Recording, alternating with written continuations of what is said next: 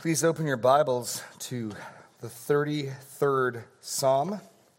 If you don't have a Bible, the uh, text, Psalm 33, is on the back of the bulletin insert. The notes this morning's message are in the bulletin insert as well. I'd invite you to turn to the 33rd Psalm. As we continue our study of the Psalms this week, we will continue through most of the summer before beginning, God willing, a study of the book of Ephesians in the fall. Last week we looked at Psalm 32, and this week we'll look at the 33rd Psalm. I'd like to begin by reading it in its entirety. Psalm 33. Shout for joy in the Lord, O you righteous. Praise befits the upright. Give thanks to the Lord with the lyre. Make melody to him with the harp of ten strings. Sing to him a new song. Play skillfully on the strings with loud shouts. For the word of the Lord is upright, and all his work is done in faithfulness. He loves righteousness and justice. The earth is full of the steadfast love of the Lord. By the word of the Lord the heavens were made, and by the breath of his mouth all their host. He gathers the waters as the seas as a heap. He puts the deeps in storehouses. Let all the earth fear the Lord. Let all the inhabitants of the world stand in awe of him, for he spoke and it came to be, and he commanded and it stood firm. The Lord brings the counsel of the nations to nothing. He frustrates the plans of the peoples. The counsel of the Lord stands forever, the plans of his heart to all generations. Blessed is the nation whose God is the Lord, the people whom he has chosen as his heritage. The Lord looks down from heaven. He sees all the children of man, and from where he sits, he looks out on all the inhabitants of the earth. He who fashions the hearts of them all and observes all their deeds. The king is not saved by his great army, a warrior is not delivered by his great strength. The war horse is a false hope for salvation, and by its great might it cannot rescue. Behold, the eye of the Lord is on those who fear him, on those who hope in his steadfast love, that he may deliver their soul from death and keep them alive in famine. Our soul waits for the Lord. He is our help and our shield. For our heart is glad in him because we trust in his holy name. Let your steadfast love, O Lord, be upon us, even as we hope in you. Let's pray. Lord, as we study this psalm, I just pray that you give us eyes to see and ears to hear, that we might um, see anew your goodness and your glory, that we might behold again and, and stand in awe and wonder at your majesty. Lord, um, magnify yourself in our sight. In Jesus' name, amen. One of the dangers of studying the Psalms is this poetic, rich language calling forth for our praise can begin to sound repetitious to us. Um, phrases, language used in the Psalms and our English translations generally is language and phrases we don't hear elsewhere. And so we can begin to become um, dull of hearing to them. The Psalms cover many themes, but probably the most common theme, or the theme we think of most commonly, is that of rejoicing, celebration, worshiping God. That is true of this psalm. Last week we looked at Psalm 32 about forgiveness, confession. And before that, we looked at Psalm 9 and 10 about dealing with enemies and, and strife. And here is a psalm admittedly calling on all of us to worship the Lord. And on the one hand, I'm sure as Christians we know that that is right and good. On the other hand, that can begin to be boring, dull. This psalm insists that is not the case. This psalm insists that, that is not the case. And so we are going to study this as a call to corporate worship, as it invites us, gives us reason to worship the Lord. This is about worship. This is about what we're gathering to do here this very morning. So we're going to walk through this in four points the first, the call to worship the Lord. You see it in the first three verses. The call to worship the Lord. Now, here, Psalm 33, its placement is rather critical. you'll notice there is no psalm title at the beginning of 33. And what that means is in the Hebrew manuscripts, there would be an unbroken flow of text from 32 to 33. The only reason Psalm 33 has been divided is because the people who put together your Bibles, people before them, saw a change in theme. It is quite possible that Psalm 33 is actually the continuation of Psalm 32. And whether or not that is the case, whoever placed it here, if it's not part of the psalm, understood its direct connection to 32. I think the distinction, the differences between the two is obvious enough. 31 is, is David um, giving history of a time in his life when he held his sin close to himself, when he did not confess, when God's hand was on him. And then he invites those listening to, to learn from his example, to confess their sin, to forsake it, to call out upon God, to experience his forgiveness. But notice where it ends. 32:10 Many are the sorrows of the wicked but steadfast love surrounds the one who trusts in the Lord. Be glad in the Lord and rejoice, O righteous, and shout for joy, all you upright in heart. And it flows right into 33 1. Shout for joy in the Lord, O you righteous. Praise befits the upright. So, whether or not 33 is the continuation of 32 or not, its placement here, either as part of 32 or the compiler of the Psalms recognizing the commonality of themes is significant. There's a lot of, a lot of overlap. 32 ends calling on a shout for joy. 33 1 begins with that. It sings about the steadfast love, 32.10, surrounding the one who trusts in the Lord. And in verse 5, the earth is full of the steadfast love of the Lord. And I could point out probably about 11 points of similarity between the two. But what is clear is we moved from an individual um, psalm of, of counsel to a corporate invitation to worship. And that's how it begins. And there's a sixfold repetition in the first three verses. Shout for joy in the Lord, O you righteous. Praise befits the upright. Give thanks to the Lord with the lyre. Make melody to him with the harp of ten strings. Sing to him a new song. Play skillfully on the strings with loud shouts. In fact, sixfold repetition and parallelism shows up a number of times in this psalm. Hebrew poetry is marked by its use of parallelism, parallel lines um, lines that are similar, either repeating or conveying new thought, developing thought poetically in parallelism. And so I just want to see three points about worship that God is concerned about. The first, you can't miss it, is to sing loudly and joyfully. Nowhere in Scripture do I see sing on key, sing well, um, sing with vibrato. But what I do see again and again and again is sing with gusto, with joy, with passion, with fervor.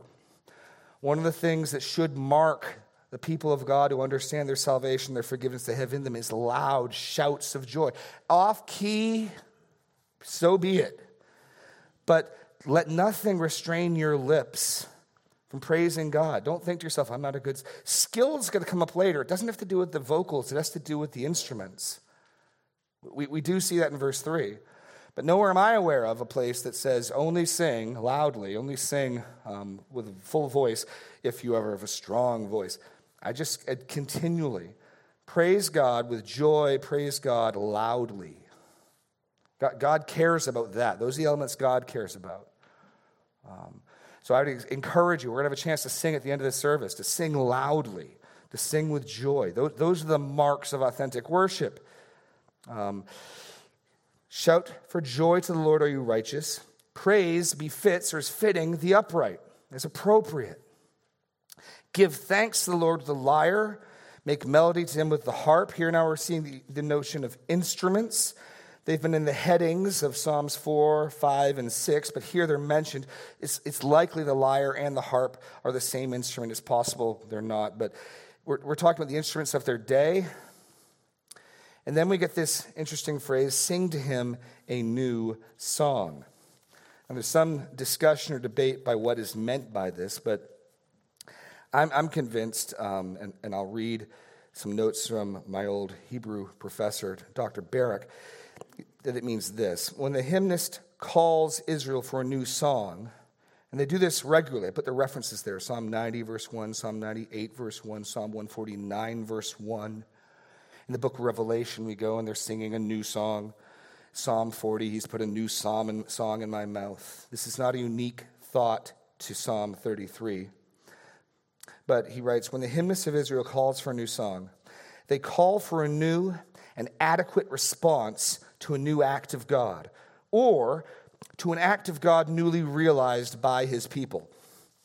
Um, the concept would be of a fresh response. And that's one of the reasons why, when I started off talking about this psalm, I warned about the danger of sort of dully glossing over these things. What the psalmist is saying, what Israel is being called to, what we are being called to, is, is open your eyes and really see what is being said here. We're going to look at things you know, we're going to look at God's creation. What the psalmist is saying is, is allow yourself to see it so that you respond afresh, anew. And if you do, you will shout forth with joy. You will shout forth loudly.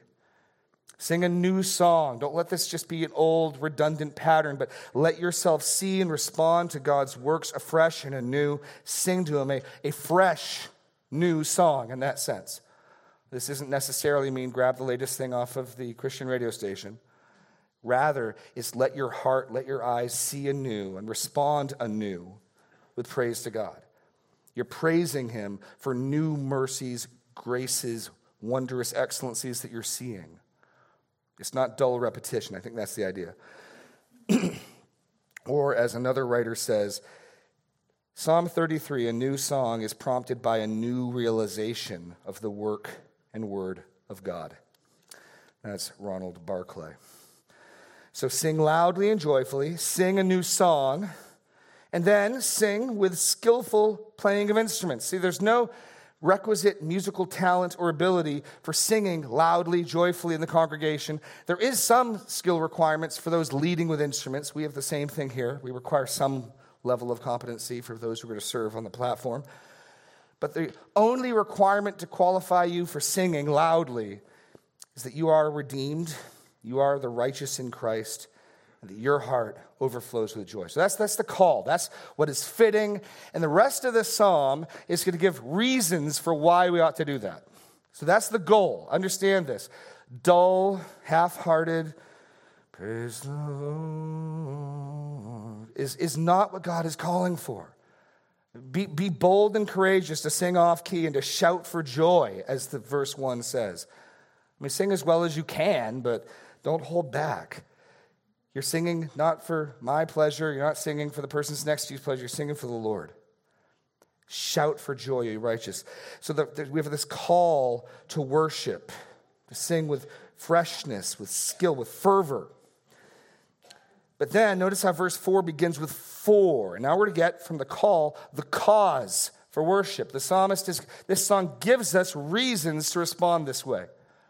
If you showed up this morning and your heart is not overflowing with joy, if, if you're discouraged, if your mind is elsewhere, this psalm will give you reasons. This is the goal up front this joyful, loud singing and shouting of praise to God. But now we're to get some reasons for it, the cause for worship. And we look first in verses 4 through 5 at his trustworthy character. For the word of the Lord is upright and all his work is done in faithfulness. He loves righteousness and justice. The earth is full of the steadfast love of the Lord. And so we see in, in sort of reverse action his work and his person and his work. It begins with his word, which is going to be picked up in the next stanza as well. For the word of the Lord is upright, all his work is done in faithfulness. This is, is an, seen to be an outflow of his character. It's upright. That word for upright is the same root for the righteous in verse 1. It's fitting, in other words, for the righteous to praise God because all of God's work, all of his word, is equally righteous and right. He is upright in his word and he is faithful in his works. You know, we, we, we pause and think of God's goodness in giving us mothers and the gift of motherhood. And that's one of the evidences of his righteous and good works. Uh, the earth is full of them. That's where the next line goes to. He loves righteousness and justice and abounds in steadfast love. The, I love the phrase, the earth is full of his steadfast love. And one of the evidences of that steadfast love is mothers. God has showered us with mercy and blessings. And we pause periodically to notice different blessings and to celebrate them and to hold them up and say, Praise God for that. That's one of the things we're doing this morning. But what the psalm is saying is if you'll just stop and look, you will see the steadfast love of the Lord all around you, everywhere you look. Why? It's the overflow of who he is and what he does.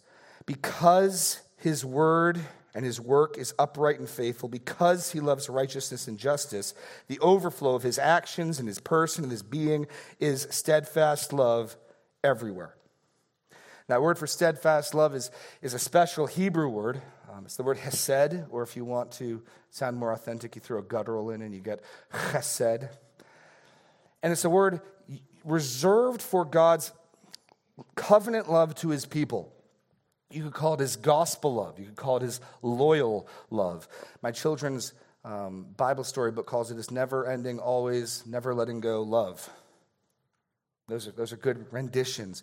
But it's focusing not just in God's love and giving the stars, not just his love in, in, making the plants grow, but his love in saving his people, his salvation love. And the earth is full of that. One of the way the earth is full of God's salvation love is that we are even here. Each and every one of us deserves his wrath. And it tarries and it lingers and he holds it back and he offers pardon. And so there's an evidence of God's steadfast love everywhere you look.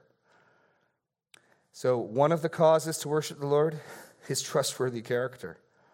Understand who he is. He is one who all of his speaking, all of his doing is upright and faithful. He loves righteousness and justice. And the overflow of his person and being is that the earth is full of the steadfast love of the Lord. That, that's one of the links again with Psalm 32.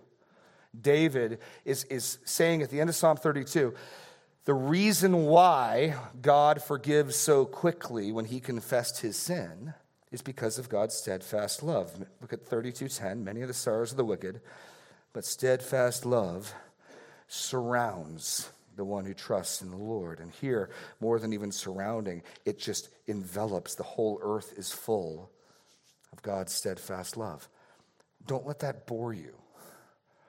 Just pause and wonder anew that you are even here, that I am even here. And marvel at God's goodness and His grace. Don't, don't let that bore you. You are surrounded. It goes before you, it comes after you. God's steadfast love is the reason you and I are here. Earth is full of it.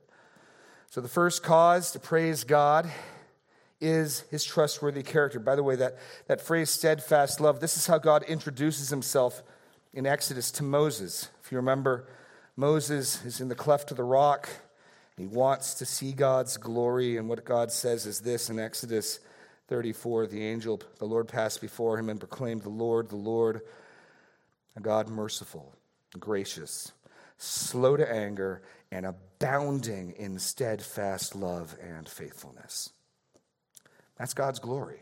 Moses says, Show me your glory. He says, I'll show you my glory. I'll tell you my name. I abound in steadfast love. Now, God says that's his glory. The psalm here is calling us to see it and respond in worship, in praise, and in joy. So, God's trustworthy character. Second reason to worship the Lord is seen in verses 6 through 9, his powerful word. By the word of the Lord the heavens were made, by the breath of his mouth all their host. He gathers the waters of the sea as a heap, he puts the deeps in storehouses. Let all the earth fear the Lord. Let all the inhabitants of the world stand in awe of him. For he spoke, and it came to be. He commanded, and it stood firm. One of the things that is, is truly awesome of our God is he is a talking God.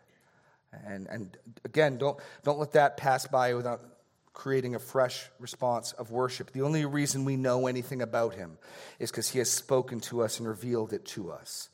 If God did not talk, if God did not disclose himself, if he was not relational, if he was not communicative, we would be left with no knowledge of him. But not only does God talk, it's his, it's his weapon of choice, if you will. In, in Genesis 1, which is what this is surely referring to, turn to, turn to Genesis chapter 1. We find not only did God make everything out of nothing, but we, we learn how he made everything. And the details that were given in Scripture are important. I've said this before, but oftentimes when I'm reading my Bible, I'm trying to play Jeopardy with it. Because, of course, in the, the, game show Jeopardy, you're given the answer and your task is to find the question. And, and so, as you're reading the text of the Bible, whenever information is given, my assumption is God thinks I should know this and not this other thing that I wanted to know. Why do I need to know this? So, you're playing Jeopardy. Why is this important? And look at the recount of God's creation in Genesis chapter 1. In the beginning, God created the heavens and the earth. The earth was without form and void, and darkness was over the face of the deep, and the Spirit of the Lord was hovering over the face of the waters. And God said, Let there be light. And there was light. That's incredible. We're not only told that God made everything, we're told that in the first verse. But Moses goes on to relate not just what God did, but how he did it. And what's truly remarkable is God created everything by speaking. He didn't work a spell, He didn't invoke a ritual, He spoke. And so, from the earliest revelation of God in the Bible, we learn here is a God who speaks, and not only that He speaks, but His speech is powerful. God spoke and the nothing obeyed and became everything. And as you keep reading through Genesis chapter 1, he keeps on creating by speaking. And you keep going through scripture, and again and again, God's word is what he uses to create. How does he create his people? How does he birth us? According to James, by his own will, we are brought forth as a kind of first fruits by the word of God. If you're a Christian this morning, God made new life in you through his word. God created the universe with his word. And if we grasp that with any sense, it should create praise and joy. By the word of the Lord, the heavens were made. And by the breath of his mouth, all their host. I mean, scientists wonder what, what things are made out of when we zoom in, and every time we zoom in, we, we get amazed that, you know, this podium is made of ultimately atoms, and then those atoms are made of things, protons and neutrons and electrons, and we have theories about what those are made of. But if you press down far enough, what's it all made of? At the end of the day, this podium, this platform, you and I are the speech of God made concrete. At the end of the day, according to Hebrews 1 3, what upholds all reality? The Word of God. Everything around you is incarnated speech in one sense. That's its ultimate foundation of existence. These are reasons to stand in awe and worship the Lord. His powerful word in creating the world, also his powerful world, word in preserving the world. He gathers the waters of the sea as a heap. He puts the deep in storehouses. Now, it's possible this is a reference to the Red Sea parting. I tend to think more this is still looking at God's work in creation. As you read through Genesis 1, he separates the waters and he makes an expanse and ground in between them. Um, I tend to think that's what he is getting at here with that. Listen to Psalm 148, 4 through 5. Praise him, you highest heavens, you waters above the heavens. Let them praise the name of the Lord, for he commanded, and they were created. Everything around you was made by the speech of God. Everything around you is still in order and still exists because of the speech of God. And this ultimately, the power of God's word is supposed to humble the world. It's supposed to humble the world. Look at verse 8. Let all the earth fear the Lord. Let all the inhabitants of the world stand in awe of him. Why? For he spoke and it came to be. He commanded and it stood firm. This world is the evidence and the direct result of God's speech. His word made it out of nothing. And that is supposed to humble us. We're supposed to stand in awe of that type of power. I mean, think of the infinite power of God. Think of the size of the universe and just what we know already of how far out the stars are and the galaxies and the, the nebulae and everything out there that we're just beginning to see. And all of that was made by God saying, Let there be, and it was. Just dwell on that for a moment. Something you know, I'm assuming you know. But if we let it hit us afresh, it should create awe and wonder within us. God's word creates, preserves, and it should humble us. And that humbling transitions because in nature, God speaks and everything obeys. So God says, Let there be light, there's light. God says, Let there be a separation between the waters, there's a separation between the waters. He spoke, it came to be, he commanded, it stood firm, and in contrast to that, you and I disobey. That's the contrast that comes next. The universe obeys, the waters obey, the stars obey, the sun and the moon obey. You and I, we say no. And that still doesn't thwart God's power and purpose. Look at verse 10, his sovereign purposes. We, we are to praise him because of his character. We're to praise him because of the power of his word. We're to praise him because of his sovereign purposes. In contrast, when you get to man, man would attempt to defy him, man would attempt to raise his fist at him. And yet, we read, the Lord brings the counsel of the nations to nothing. He frustrates the plans of the people. Here's your blank. He nullifies the counsel and plans of the nation. That's the hinge here. There's the counsel and plans of the nations in contrast to the counsel and plans of God. And what do we see? He, the Lord brings the counsel of the nations to nothing. He frustrates the plans of the peoples. The counsel of the Lord stands forever. The plans of his heart to all generations. This is more reason to praise the Lord. He is a sovereign God. He accomplishes all of his good pleasure. We, we live in a tumultuous world, and, and we, we hear of dangers and threats. We hear of nations rising up against nations. We hear about wars and the possibility of wars. And one of the great comforts and joys of our heart that should lead forth in praise is despite the nation's ragings, the Lord will accomplish his purpose. In our study of Luke, we saw that, didn't we? How the, the census of Caesar just fulfilled Scripture. How, how the very act of the people trying to kill him and thwart him put him on the cross, fulfilling his purposes. This is reminiscent of Psalm 2. Why do the nations rage and the peoples plot in vain? The kings of the earth set themselves, the rulers take counsel together against the Lord and against his anointed, saying, Let us burst their bonds apart and cast their cords from us. He who sits in heaven laughs. The Lord holds them in utter derision. Our God is sovereign.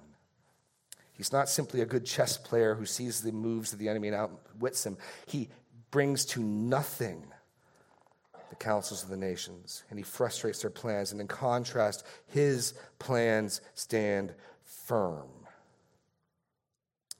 Turning your Bible to um, Isaiah chapter 46.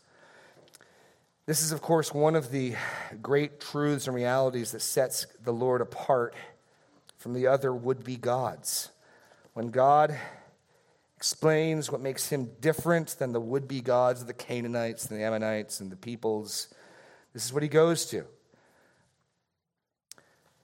And we are to delight in, trust in, and worship these realities, worship him for who he is.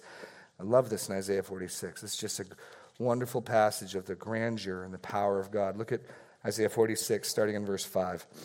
To whom will you liken me and make me equal and compare me that we may be alike? Those who lavish gold from the purse and weigh out silver in the scales hire a goldsmith and he makes it a god. Then they fall down and worship. They lift up their shoulders, they carry it, they set it in its place, and it stands there. The point is, this is a powerless thing, this idol, right? It cannot move from its place.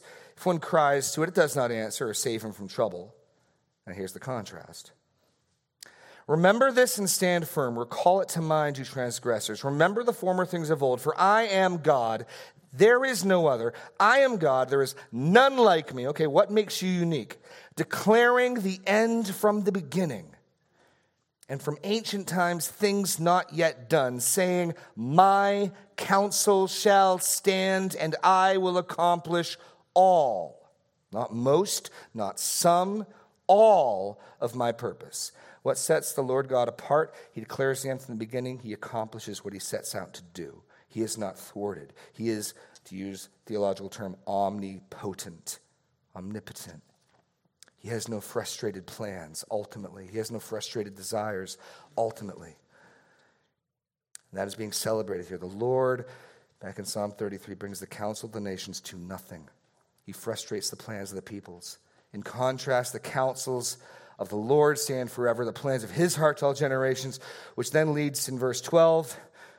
Um, his counsel stands forever. To his chosen people are blessed, the blessed state of his chosen people. If this is true, if the nations, their plans are thwarted, they only do what the Lord intends for them to do. And if his plans are established, then how blessed is the nation whose God is the Lord, the people whom he has chosen as his heritage. Now you got to pause here. Let me say with absolute firmness this is not America. When the, no, it is not. When the Bible speaks of God's chosen people, there's only one referent to that when you're speaking of a geopolitical entity. There's only one reference to that. It's Israel. Now, there can be truths that we can learn from that and apply to other things, but this is talking about Israel. Blessed is the nation whose God is the Lord. If you just left it there, then there'd be potential for some other nation to say, well, we've made the Lord our God. The people whom he has chosen as his heritage. It's Israel. Listen to Deuteronomy 7, verse 6 through 8. You are a people holy to the Lord your God. The Lord your God has chosen you to be a people for his treasured possession out of all the peoples of the earth. It was not because you were more in number than the other people that the Lord set his love upon you and chose you you are the fewest of all peoples, but it is because the Lord loves you and is keeping the oath that he swore to your fathers. The Lord has brought you out with a mighty hand and redeemed you from the house of slavery. It's, it's Israel is being spoken to. Now, we are God's chosen people as his sons and daughters, as the church. And so you could extrapolate if God's national people, the people he was working with on earth, primarily in the Old Testament, if they were blessed because he's sovereign and because his purposes are established, we too could say, well, then we too, as his chosen sons and daughters, can also expect to experience blessing and goodness. That's true. Just please don't fly an American flag over this verse. It's talking about Israel. It absolutely is talking about Israel. Now, if you are his son and daughter, if he has chosen you in Christ, you are blessed. Amen. That's not what this is talking about. We can, we can extrapolate that from this, but please um, let's leave Scripture in its context. And in the Bible, God's chosen people, his nation, it only ever means one thing it means Israel, it means national Israel. His chosen people are blessed. His chosen people are blessed. So that's the cause for worship. We're to worship him with the joyful shout because of his trustworthy character, because of his powerful word, and because of his sovereign purposes, which brings us in verses 13 to 19 now to the confidence to worship the Lord. The confidence to worship the Lord. And we're going to move somewhat quickly here. Look at verses 13 to 15, as we focuses on divine omniscience. Divine omniscience. notice the emphasis in the word all here. The Lord looks down from heaven. He sees all the children of man. From where he sits enthroned, he looks down on all the inhabitants of the earth. He who fashions the hearts of them all and observes all their deeds. And that emphasis again is making this clear. And, and there's, there's a building of logic. Because of God's character, we know from verses 4 through 5 what he is like and what he loves. What's he like? Upright and faithful. He loves righteousness and justice. Now we learn this God who loves righteousness and justice is keenly aware of everything man is doing. He sees all. He sees all the children of men. From where he sits enthroned, he looks on all the inhabitants of the earth. And maybe you think, okay, he only sees what we're doing, but surely he doesn't know what's inside of me. He doesn't know what's going on in my heart. Friend, he fashioned your heart. Of course, he knows what you're thinking. Of course, he knows what's going on inwardly, secretly. he who fashions the hearts of them all and observes all their deeds. Divine omniscience. We can be confident to worship this God because he, he knows what's going on. And again, that even ties back into him counseling, his, his establishing of his counsel and plans. He, he knows what the nations are thinking. He's fully aware. He is omniscient. He is perfectly aware of man. Which brings up a problem for man. If God loves righteousness, if he loves justice, we're not. He knows about it all. The movement now is, in contrast, man's human impotence.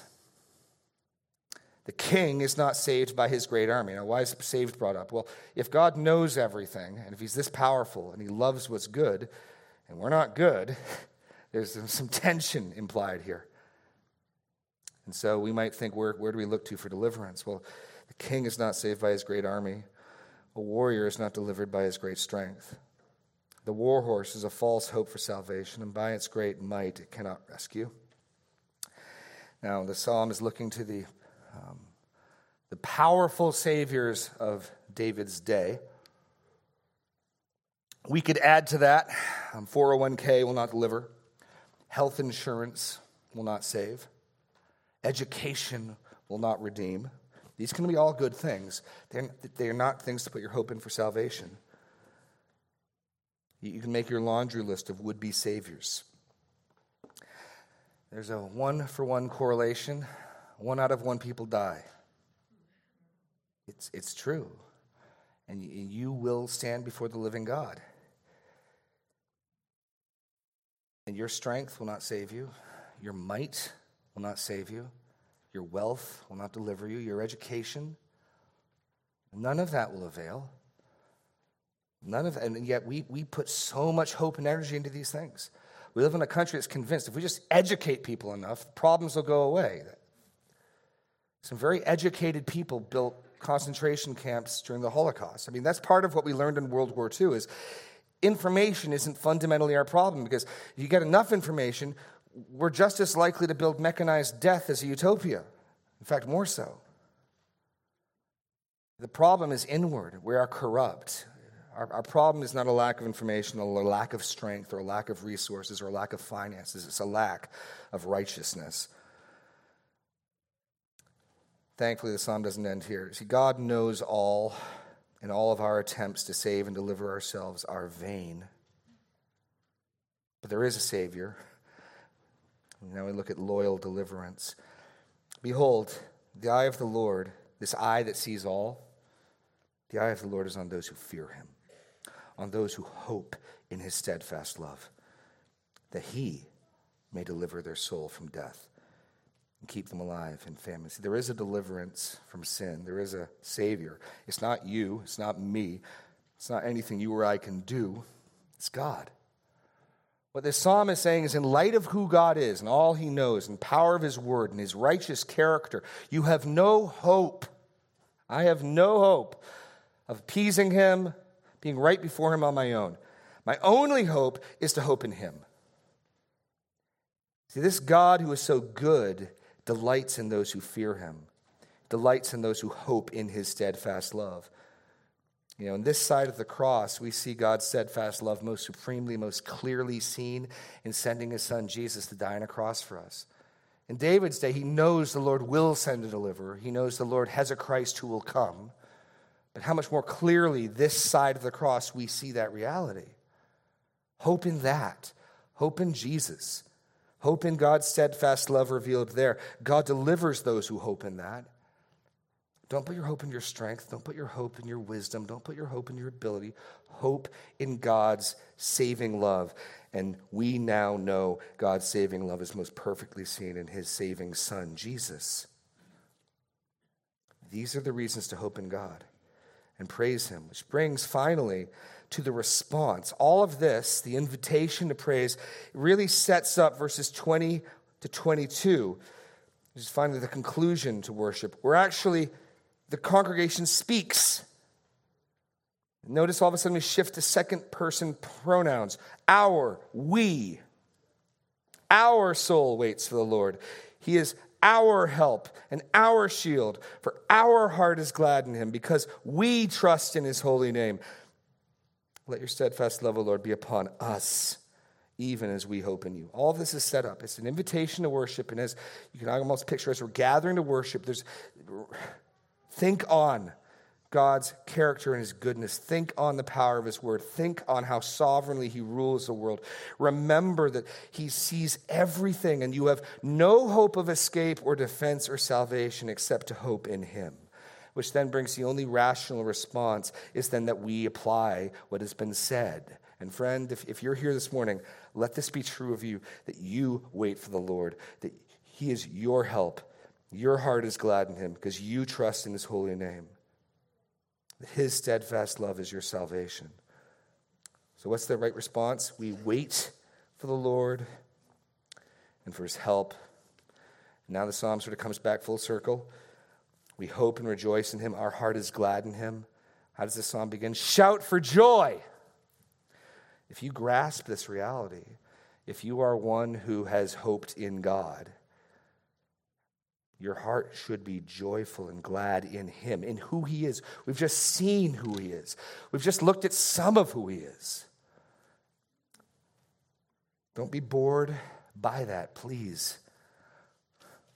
God is not boring. And then verse 22, we rejoice and hope in Him, brings the only request of this psalm.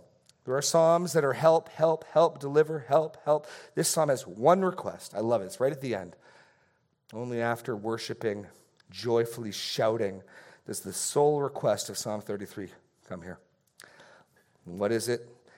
Let your steadfast love, O Lord, be upon us, even as we hope in you.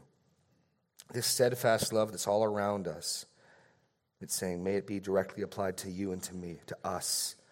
To be upon us is to be directed toward us. Listen to Psalm 4, verse 6. There are many who will say, Who will show us some good? Lift up the light of your face upon us, O Lord. The point is being directed to us. So here, what we are called to pray and ask the Lord to do is this steadfast love of God, this saving love that is seen all around us, seen in so many of his good gifts. Oh Lord God, if we understand who he is and if we understand his power and his character and his control, his knowledge of us. The only one sane response we can have is to hope in him and to say, Lord God, take, would you, that steadfast love that's ever, would you direct it at us? Would you place it upon us? You see, in, in, in worship, we get the blessing and God gets the glory. We get the steadfast love upon us. We get his goodness. We get the blessings. We get salvation. He gets the glory and praise. And our hearts should overflow. Praise should not be a burden, a duty, something we endure to get to the good part of the service. Praise is the reason we were made. Heaven will be one unending praise chorus, if you will. I'm going to call the worship team up as we actually take the words of this psalm to heart as we sing a new song that we learned for the first time this morning His mercy is more. Please stand.